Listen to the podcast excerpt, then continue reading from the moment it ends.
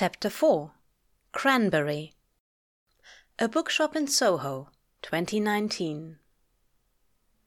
Shh, watch Crowley's hands. Pay attention. Angel, look, I'm shit with words. Real fucking shit with them. Just, hey, are you listening? Go with me on this. You know what I'm trying to say. This is a love song that begins with two cups of flour and one cup of oats. The flour sticks under his bitten fingernails, leaves the hands of ghosts on his black jeans. Add a tablespoon of baking powder, and half of that for baking soda, too. Pinch of salt. Salt is everything. Salt brings out the flavor. Salt is one of the building blocks of life, keeping our blood steady, our pressure perfect. Crowley, like all living things, is a creature of salt. A song plays in the background. You might know it. Sing it if you do. So, for once in my life, let me get what I want. Lord knows it would be the first time. The box of brown sugar has dried up, solid as a brick. Crowley glares the moisture out of it, intimidates the sugar into shivering and scattering apart. His fingers shake too.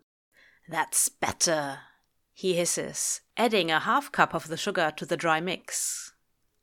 Mix it together, shake it up, and let's begin. Get the butter from the fridge, European and yellow. 82% butterfat. Keep it cold, keep it firm. Like his heart, kept on ice like a severed finger waiting to be reattached. A heart waiting to be restarted. You can be the jumper cables, if you like. He cuts it in with his hands, getting himself dirty. This is worth getting dirty for. He cannot say what he wants with his words, with his tongue. They dry up like a riverbed useless as a prayer in hell. Yes, he cannot speak, so Crowley gets the best butter, the finest milled flour. Crowley does this by hand. Please, please, please. It's time for a cup of dried cranberries. It's time for a cup of diced pecans. Add it together, stir it in. Wet the mix with a bit of buttermilk, three quarters of a cup perhaps. Fold the heart in, too. Dice it up, chop it small. It's red and dry from disuse. You won't see it among the cranberries. You won't notice it at all, not if you're not looking. Crowley bites his tongue as he works. The kitchen is painted with the sun growing long in the windows, gleaming against his black granite and stainless steel. There are no sounds here but him and the work of the oven, the sounds of the dough worked into discs and laid out on a baking sheet. His hair catches the sunset, and he catches his own reflection, startled by the gleam of fire. It's not flame, it's only him, hell haired still. Bake at 190 degrees Celsius. At 20 minutes, Crowley sinks a toothpick into the center. It comes out dry. The tops of the scones are golden. It's time. Crowley doesn't take the front door to the shop.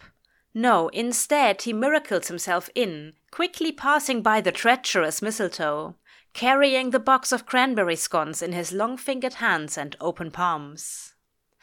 Got you something, Angel, he says, dropping the box on Aziraphale's desk and pointedly walking away to scare up the wine. A cabernet would do a Syrah in a pinch. Are these Christmas scones? You said you wanted them, and I didn't want to listen to you bellyache all night. Aziraphale raises his brow, smiling. The box lid lifted as well. You made these. Nah. Crowley panics. He ducks his face. You have flour under your fingernails, my dear. Crowley flushes. Don't be a bastard. Just eat the damn things. Don't make a big deal out of it. I love you. It doesn't really matter.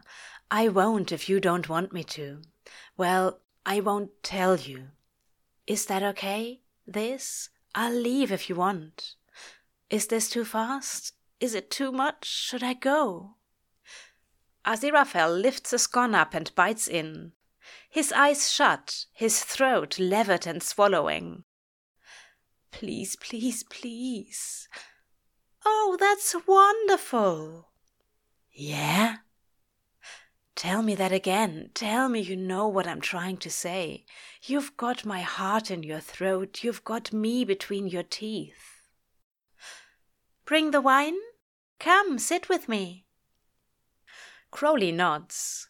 The wine's on the rack, as it always is. The opener is in the drawer, as it always is. These familiar places, these familiar habits.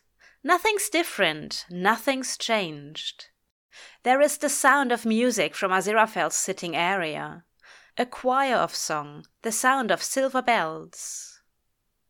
Said the night wind to the little lamb, Do you see what I see?